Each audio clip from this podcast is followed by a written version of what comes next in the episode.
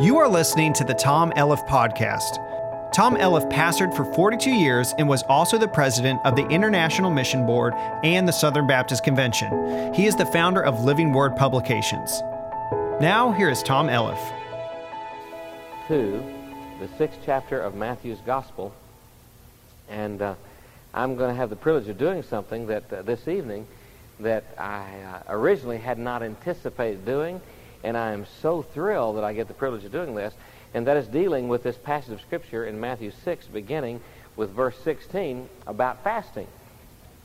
Now, originally, because of our preaching schedule, uh, I was just going to say to you, you know, uh, some months ago, I preached a message from the 58th chapter of Isaiah, and in that message I shared 16 promises God makes to the person who's fast. And these are real wonderful promises. And I was just going to refer to that and then go on to the text for the message this coming Sunday morning. But um, lo and behold, tonight, and this is wonderful, I have the privilege of dealing with this passage of Scripture. Now, before we uh, stand together and before we read this passage of Scripture together, let me remind you that this passage is couched among several others in which the Lord Jesus is saying, Now, when you do good things, remember God is looking for goodness in the heart, not just proper behavior. Now, in the closing uh, portion of chapter 5, that's where Jesus says, Now, you're trying to keep from doing bad things, but I tell you, God knows it's bad not just when he sees you do it, but when he looks at your heart and sees you conceiving it. And so he said, you know, you've heard it said, for instance, don't commit adultery. He said, I'll tell you, you look on a woman to lust after you commit adultery with her in your heart. You've heard it said, um, you know, uh, uh, don't make a vow. He said, I'm telling you what God's looking for. He's looking for men of integrity whose yes means yes and no means no. You, have heard it said out here that you should um, not murder, but I'm telling you what, you can murder somebody in your heart, he said.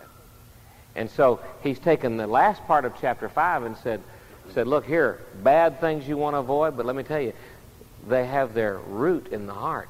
Now, in chapter 6, he says, here's some good things you want to do, but Christianity is still a heart issue. God's still looking inside your heart. And so he starts out by saying, in the first few verses there of chapter 6, he said, for instance, when you do your alms, he said, don't, you know, uh, don't go out here and do these to be seen of men. Uh, he said, as a matter of fact, it ought to be pretty secret. He said, it ought to be so secret that for all practical purposes, and this is just sort of a saying, your left hand should not know what your right hand is doing. But he says, your father, who's in secret, sees what you're doing and will reward you openly, or it'll be obvious that he rewards you. And then he says, when you pray, don't pray like the hypocrites. That's a good thing to do, but don't pray like the hypocrites. And uh, he says, enter into your closet and pray this way. And there we have the model prayer.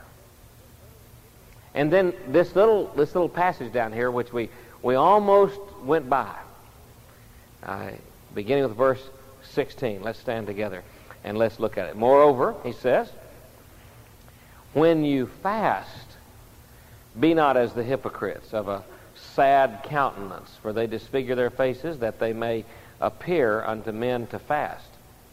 Verily I say unto you, they have their reward. But you, when you fast, anoint your head, wash your face, that you appear not unto men to fast, but unto your Father who is in secret. And your Father, which sees in secret, shall reward you openly. Father, I pray, trusting, believing that you have not brought us here without purpose, and believing that you will open our eyes to this whole issue of fasting as Christians. Speak to our heart, Lord, through this passage tonight. I pray in Jesus' name. Amen. Thank you. Be seated, please. Now, the purpose of the message this evening is not to argue or, def- or the issue or even to defend the practice of fasting. Um, there is so much said about this practice in the Bible. It's amazing that uh, we have allowed the, the ascetics, you know, these, these mystics, to rob us of a practice which is so scriptural. And so we look, you know, over to India and we see all these people who are fasting, the, the swamis and the gurus and all these people. Or we look at these people who are, who are uh, sort of flagellists. They beat themselves, and one of the ways they do that, they fast, you know. And, and or we look at some guy who's going on, you know, a fast to keep, uh, you know, the railroad in Oklahoma or something like that. I mean, there's always somebody fasting for something. And um, uh, we say, well, you know, that's just a stupid thing. And we forget that really, when it's done properly and when it's done with understanding, it is a deeply spiritual issue. And there's a lot said about fasting. As a matter of fact, if, if you want a real good reason to even consider fasting, think of this. One day, some men came to Jesus and they were criticizing and said, Hey, why is it that your disciples don't fast? And, and these other people, they fast. And Jesus said, Well, the time to fast is not when the bridegroom is here. The time to fast is when he's gone. What was Jesus saying? I'm the Lord. I'm the bridegroom. The church is the bride. And the time to fast is not while I'm here. The time to fast is when I'm gone. Well, is he, has he ascended to heaven? Is, is he awaiting his return to this earth? Uh, yes. So what time is this? Time for us to fast. It's time for that to be a part of our Christian experience. And there are a lot of people who do not understand that. And as I said some time ago, I preached this message on the 16 promises. I mean, God literally makes non optional promises for people who fast properly. And so this evening, I'd like for us just to take this, this small passage of Scripture, beginning with verse 16 and continuing down through verse 18, these three verses, and I would like for you to, to look with me at the issue of fasting, all right? The issue of fasting. We already know why Jesus is speaking about fasting. It's not to give us some big lessons in fasting so much as it is to prove his point that just like in giving alms or righteous deeds, and just like in praying, even our fasting, well, that should be done with a right heart. By the way, if you want a real strong argument for fasting, let me ask you a question. Should Christians do righteous deeds? How many of you agree that Christians should do righteous deeds? Raise your hand. Okay? All right. Should Christians pray? How many of you think Christians should pray? Well, of course. All right. Now, in the same passage or same time that he's speaking about doing righteous deeds and praying, it just is, and when you fast, don't fast like the hypocrites. It wasn't even a question of if. It was, now when you do this, here's what I'm looking for. So fasting is scriptural, it's biblical, and it is um, it's so positive when it's done scripturally. So I want to ask you to examine or to look at three things with me. First of all, let's examine from this scripture, let's examine the practice, all right? That's the first thing you may need to write down there. We're going to examine the practice of fasting. Now, uh, first of all, let's just look at a simple definition, all right? What is a simple definition of fasting? All right, it means, literally, the word means literally to do without. To the Jew of Jesus' day, there was a real clear meaning. When, when they used the word fast, the, the, the first thing a Jew thought about was going one day without food or water. One day without food or water. That's what it meant to the Jew. You go one day without food or water. Now, I'm not saying that, that um, you know, you're supposed to go out and go a thousand days or 40 days or three without food and water or anything like that. But I'm just saying to the Jew, it meant one day without food and water. When they fasted, there was no food, no water for one day. Now, there were other kinds of fast. If they extended that fast, they might go many days without food but drinking fluids which I think is a really, that's a really good, beneficial kind of fast. Um, water, but no food. Or they might go many days giving up something that was particularly pleasurable to them. That was actually a biblical concept of fasting to go without uh, certain kinds of food, for instance, or certain kinds of enjoyments. And so that, that, that is what a, the, just a simple definition of fast. It means to do without. All right, now, while that's the simple definition, let's look at the spiritual dimension. All right, that's a, as we examine the practice, we see the simple definition, but let's look at the spiritual dimension. You see, fasting is not just a, it's not just a body thing.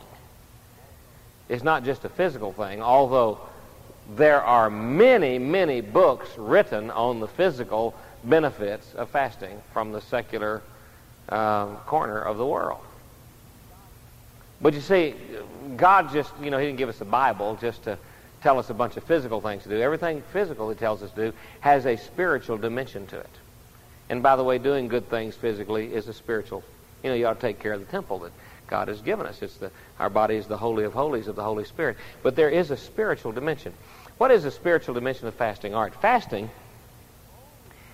is the only way I can really make this statement that my spiritual welfare is more important than my spiritual, my physical welfare. That's the only way I can really make that statement. Now I can tell you, I can say, yeah, I believe that you know being deeply spiritual and being dedicated to the Lord is more important than eating meals, but but really the only way I can really say that is to fast, is to do without something. And so fasting for a believer in Christ is your way, it is my way of saying this body is the temple of the Holy Spirit, but this body is not the most important thing about me or about God. It is not the ultimate concern in this world. As a matter of fact, Jesus later on in the same passage says, Man, look. He said, You know, you guys get so worried about the physical. He said, Look, consider the lilies. I, I, you know, they toil not, they don't spin. I tell you, Solomon in all of his glory, all of his splendor, is not even arrayed like one of these lilies, which today is and tomorrow is not. But you see, isn't it true that we live in a world that says to us over and over again, the single most important aspect of living is your physical well-being.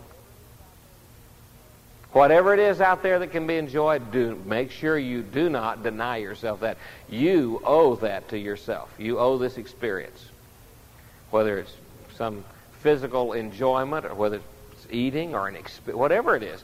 But we have a preoccupation with the physical. And so when you fast, here's a spiritual dimension. When you fast, what you're saying is the spiritual issues are far more important than the physical issues of my life. And you may be saying something like this.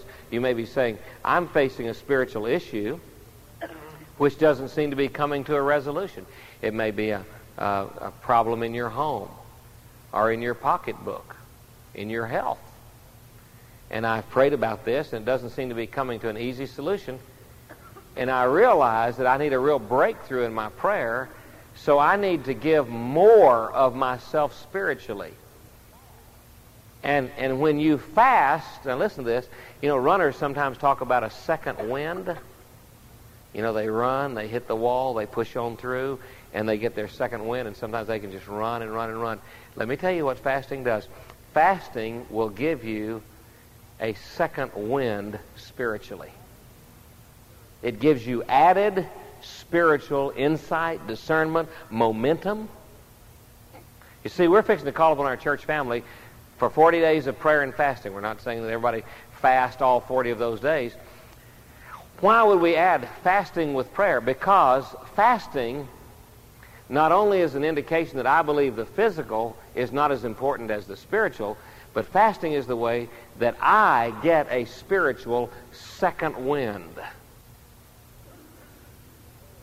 Uh, it gives me, it is a way of, it is a way of um, appropriating um, more spiritual energy because you're spending more time focusing on the things of the Spirit. And when God looks in your heart, what does He see there? He sees, here's somebody who's serious. Here's somebody who really, th- this is more, more to him than, than food or drink. This is more to him than anything. This, this, this is really a serious issue. And um, I can tell you there are a lot of people. I know people in our church family. Our, our current chairman of deacons, when he came to know Christ, uh, he, he got up off of a, a bar stool and went home and told his wife to call the preacher. But what had his wife been doing for several days? She had been fasting for his spiritual condition. And so, um, uh, when you examine the practice of fasting, there is a phys- there's a simple definition, but for us, there's a spiritual dimension. Okay. All right. Now, besides examining the practice, let, let's see what Jesus says as he explains the procedures. So that's the second thing we want to look at. His explanation. We want to see here, we want to hear Jesus explain the procedures. Now, the two words that I'd like to just suggest to you first of all, Jesus says you ought to fast specifically. Specifically. I mean, there ought to be a time when, when you say, I'm fasting. You know, you ought not just sort of casually walk around and say, and, and I, th- this is something that the Lord really has worked me over about. You know, just sort of having a notion, well, I think I'll go on a fast. And then about two or three hours later, well, maybe I'll go on this fast tomorrow. Well, I'll go on this fast the next day. I'm sure I'm the only person who's ever done this. I can tell by the way y'all are laughing. But, uh, you know, uh, you know, it doesn't take much to get me off. You know, I mean, I, I think I'll fast. Somebody brings sweet rolls to church. Well, okay, I'll do this tomorrow. Or fried pies. That's it. Oh, boy. You know, I'll do this tomorrow. I'll fast tomorrow. And what Jesus is saying is fasting is not something you do because you have a notion to fast. Fasting ought to be done specifically. Now, here's, here's Jesus' way of saying this. And when you fast. He doesn't say, now, if you ever get a notion to fast. He says, now, look, when you fast. What's his assumption? You're going to fast. His assumption is you're going to do this. I mean, Jesus was not saying, oh, you guys are really deep spiritually. No, he's just talking to, to the average follower of Christ. He says, now, look, uh, by the way, fasting. Now, when you fast, so fasting should be done specifically. Secondly, he says, fasting should be done secretly. And I have abused this uh, truth myself. I mean, anything that can be abused in the spiritual life, I'm sure I have abused it someplace along the way, and I have abused this one. You know, I haven't, I haven't done like these guys. He says, uh, he says, uh, be not as the hypocrites, verse 16, of a sad countenance, for they disfigure their faces that they may appear unto men to fast. Um, I say unto you, they have their reward. And what is he saying? He's saying these men have an audience in mind. But is it God? No. No, their, their audience is other people. No thanks, I'm fasting. Pray for me. I'm fasting. Oops, almost disfigured my face there for a minute. you know, uh, he's saying here these hypocrites are people who have somebody else besides themselves and God in mind when they fast. They have an audience out here. You know, how many times, I said, boy, I really admire you. You know, you've really been fasting a long time. Oh, it's nothing. Just have to be deep spiritually. Now, now you see, just eating up the human audience. And so Jesus says you ought to do it specifically. You ought to do it, but you ought to do it secretly. He says, when you fast, anoint your head, wash your face. Now, um, you know, he put says, you know, we wouldn't do this day. You know, put on you know, uh, anoint your head and wash your face. Just look normal. I realize that's hard. You know, I get thinking about that. Some people normally look like they've been fasting, but um, what he's saying is go out of your way not to make an issue of the fact that you're fasting. That, he says, verse 18, you appear not unto men to fast. Now, uh, uh, look here. Is Jesus saying if somebody just knows that you're fasting that you're robbed of all the benefit of it? No. If, if you're going to extend it fast, people are going to know that you're fast. People in your home are going to know that you're fast. First three days, if you don't carry breath mints, people in the office are going to know that you fast. That's right. I mean, so he's not saying you're robbed of spiritual joy if somebody comes up and say, says to you, "Are you, are you fasting?" You know, it's okay to say, "Well, I've uh, just got something on my heart," you know, and go on. But he's saying here, that your fast is a fast unto the Lord. It ought to be, when, when they discover it, it ought to be a surprise to them. It ought to be something where he's, you've gotten up and blown the trumpets and said, ah, here comes the fasting one. It ought not to be like that. Because, see, then you're preoccupied with human adulation.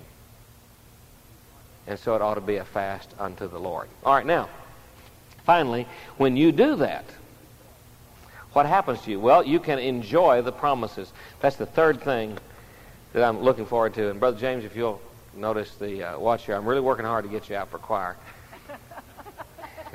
One night they're not going to have it. I'm going to get out in time.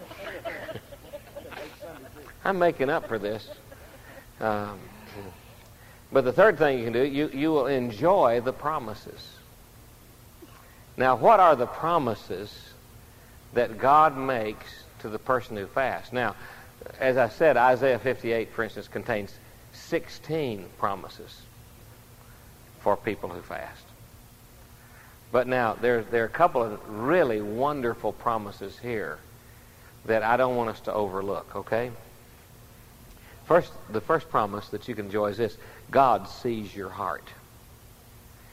He says, um, uh, fast unto the Father who is in secret, and your Father which sees in secret shall reward you openly.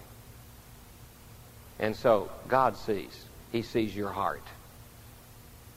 And so one of the things, that's the main thing here about fasting. And so uh, is that God sees your heart. And he says, I promise you, I do see your heart. I do take note of that. It's not like you can fast properly and be ignored by God. It's not like God misses your fast.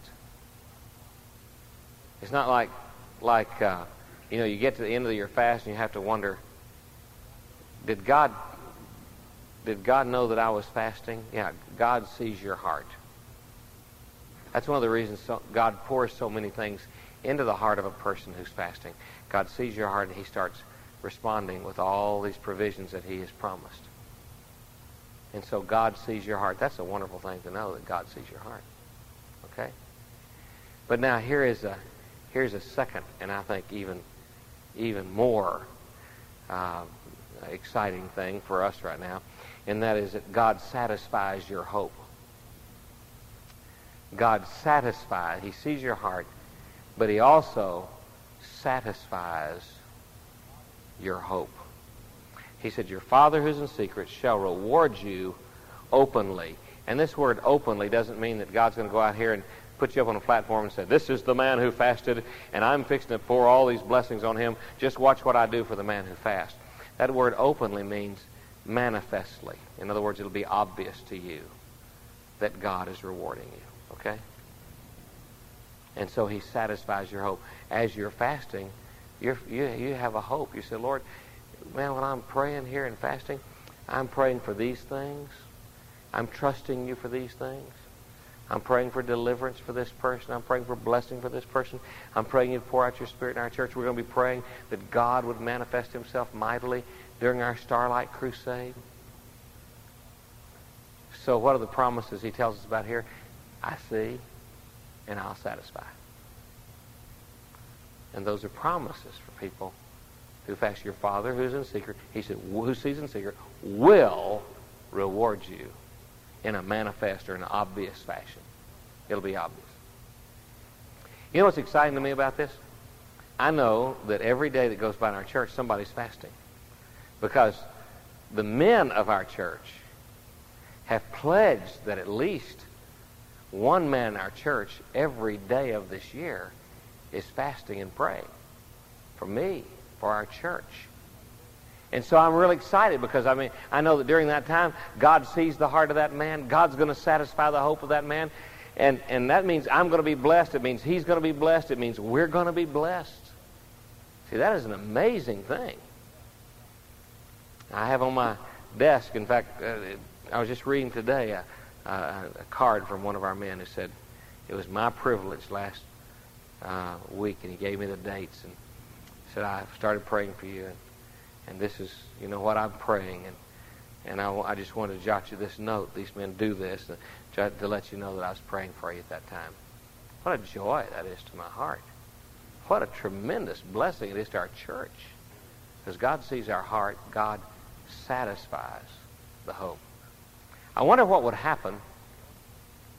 You know, in the book of Joel, for instance, blow the trumpet in Zion, call a solemn assembly, sanctify a fast. I wonder what would happen if God just happened to look down these next 40 days in our church, as we call the church to prayer and fasting, and find hundreds of people at any given moment in concert fasting. He sees our heart. He satisfies our hope. My, what an amazing, stirring movement of God would take place. Did you know that already God is just stirring?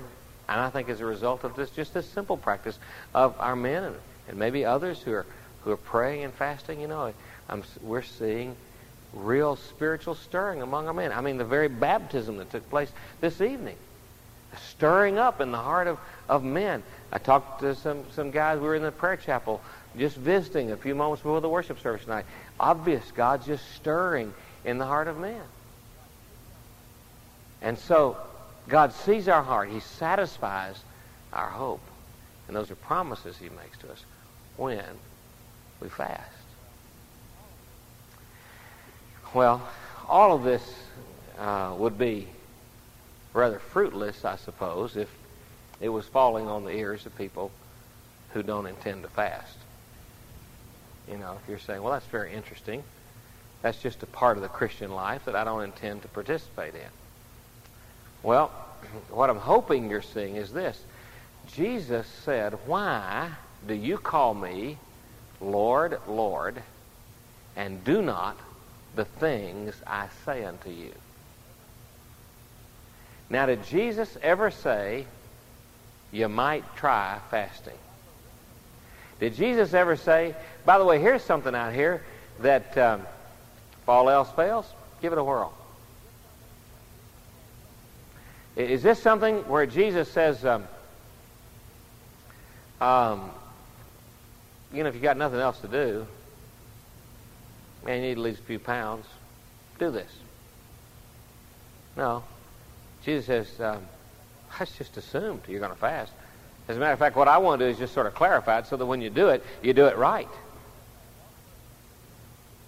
As a matter of fact, elsewhere in the Scripture, it's amazing how Satan tries to rob you of these great truths. And some people, uh, you know, they get a hold of some kind of a translation that that makes all kinds of excuses for this passage.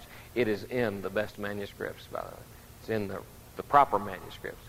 You know, where Jesus said about the uh, young man who was delivered of the demon, but this kind comes not out but by prayer and fasting. Now, he was able to do that. You say, well, he was Jesus. Oh, yeah. But as Jesus, he'd been praying and fasting too. He was a prayer and a faster. You want to be like Jesus? Do what he did? Well, then be a faster. He fasted. Did add second wind to what he was doing? Yeah. This kind comes not out but by prayer and fasting. Oh, prayer and fasting. Okay. Oh, great. And so it would be it would be I'd have such an empty feeling if I was just speaking to people that were saying, well, throw, throw fasting up, or throw fasting up here, Brother Tom, and, and we'll see if it sticks to the wall. Or run up on the flagpole and we'll see if we salute it here. No, no, no, no. My prayer is that in the heart of every person here this evening, there will be an embracing of this as a true, valid, spiritual discipline which if you do not practice, will leave you somewhat less than you ought to be and can be for God. So, you know, when you see the word fast, don't think of Mahatma Gandhi. Think of Jesus. When you see the word fast, don't think of somebody who's who's uh, fasting in honor of the ACLU and some program they're doing. Think of Jesus. When you th- when you see the word fast, don't think of Tommy Lasorda in Slim Fast. Think of Jesus. Okay? Uh, because he fasted. And I would pray that you would leave this place, we would all leave this place this evening, having made some pretty deep commitments in regarding our own lives and regarding the practice of fasting. Okay? Uh, Larry White back here is our our uh, uh, minister, our pastor of the deaf, and Larry was telling us this morning in our staff Bible study about a family he's been visiting, and and just some terrible tragedies have occurred in the experience of this family. And the thought occurred to me. Uh, Larry was saying, you know, we've taken them out to eat and uh, we've tried to minister to them, and they have so many questions, so many questions. And the thought occurred to me um, I wonder what kind of spiritual discernment and insight God would give Larry or God would give these people's friends if they took time to pray and fast over their spiritual welfare, you see. And the same thing is true of all of us. We all have people for whom we're concerned, issues about which we're concerned. Well, let's, let's pray together. Father, as we pray here this evening, I, I thank you for these who've come to worship you and to hear from your word. I ask you, Heavenly Father, just to give us discernment about the proper way of responding to what we have heard this evening. And uh, Lord, I, I just uh, pray, trusting that your Holy Spirit will uh, somehow write across our hearts that fasting is an important part of the spiritual life. We we all say, well, reading the Bible is or praying is, but but much of the time when you spoke of prayer, you also spoke of fasting. Lord, may we see that as something which we could well employ as a spiritual tool for warfare. And I pray these things in Jesus' name. I ask you to keep your head bowed just for a moment. I don't know how you want to respond to this, but I, I do know this. I do not ever want to, to end a worship service at First Southern without giving anyone here who would like to receive Christ an opportunity to make that decision. As I look around uh, this evening, I see that we're all, uh, we'll not have a piano or any music or anything like that. I, I look around and I, I think I recognize virtually everybody here, but sometimes, as in the case of uh, the one who was baptized tonight, you could be sitting here as a church member and you could say, well, you know, what I need to do is to get saved. I really need to get receive Christ, trust Him as my Savior. If that's a prayer of your heart and you would like to make that decision, would you just slip your hand up and put it back down? Um, and I'll pray for you. It's just your way of saying, I'm not saved. I need to be saved. And Brother Tom, pray for me. Is there anyone here tonight who says, you know, I'm not a member of this church, but I need to be? Would you just raise your hand, put it back down? All right. Now, how many of us would say tonight, by the uplifted hand, I believe in fasting, and by the grace of God, I'm going to ask Him to, to help me implement this as a discipline in my life. Would you raise your hand if you would say that this evening? Amen. Amen. And Father, how I pray, trusting that you would just bring about this commitment, the depth of it in our hearts and our lives. You've seen our hands, you know our hearts. And I pray these things in Jesus' name. Amen.